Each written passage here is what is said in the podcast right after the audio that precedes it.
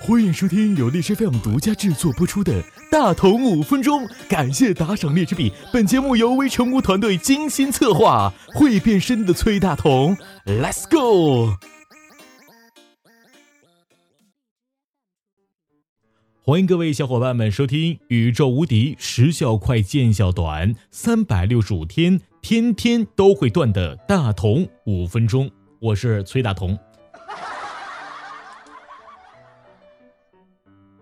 最近呢，有一位刚脱单的朋友咨询情感问题。她和男票第一次出去约会吃饭，结果发现他吃的好少，是不是不想和人家一起吃饭啊？我本来想和他说，可能他只是不饿而已吧。不过为了他的感受，我决定用一个比较浪漫的说法：他眼里只有你，还用吃饭吗？刚坠入爱河的情侣们，其实确实有可能茶饭不思的。人的食欲不仅取决于你的胃口可以吃多少，还取决于你的身体与心情希望吃多少。一般情况下，人的食量是由胃饥饿素和瘦素管理的。胃饥饿素会促使我们继续的进餐，而瘦素则会劝阻我们别吃了。他们两个平时就是相互制约、相互调和的关系。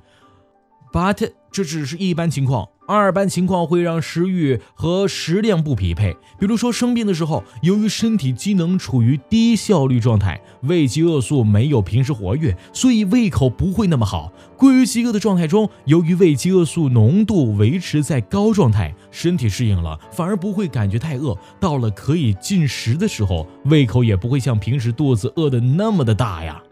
爱情当然也能改变食欲。一提到爱情，自然少不了我们的老朋友多巴胺。已经三个月没出场的他，决定也要掺和一下食欲的问题。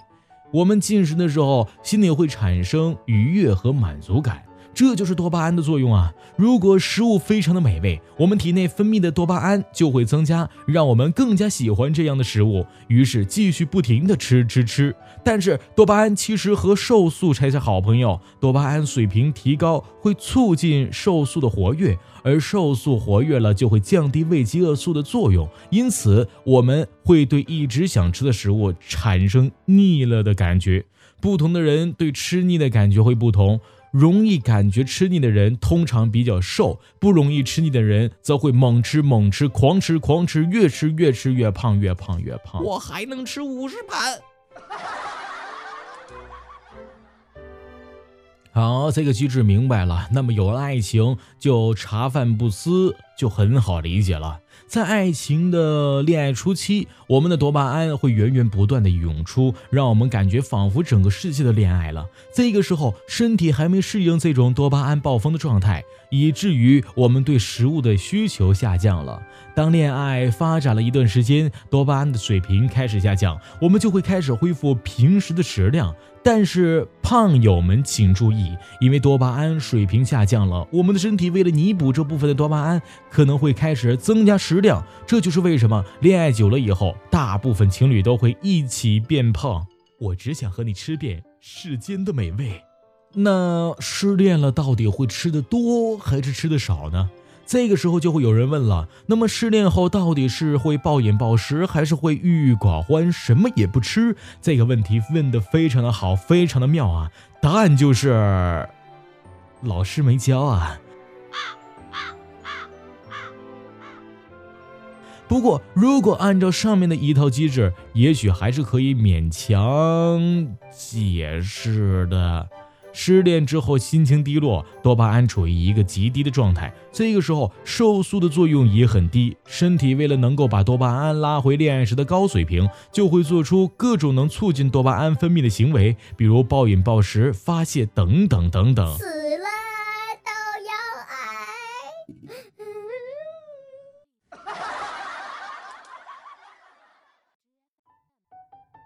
另一方面，由于失恋后心情极差，身体处于一个疲劳的状态，则会出现肚子饿但是不想吃的心理。久而久之，食欲和食量也会下降，最后因失恋消瘦了好几圈。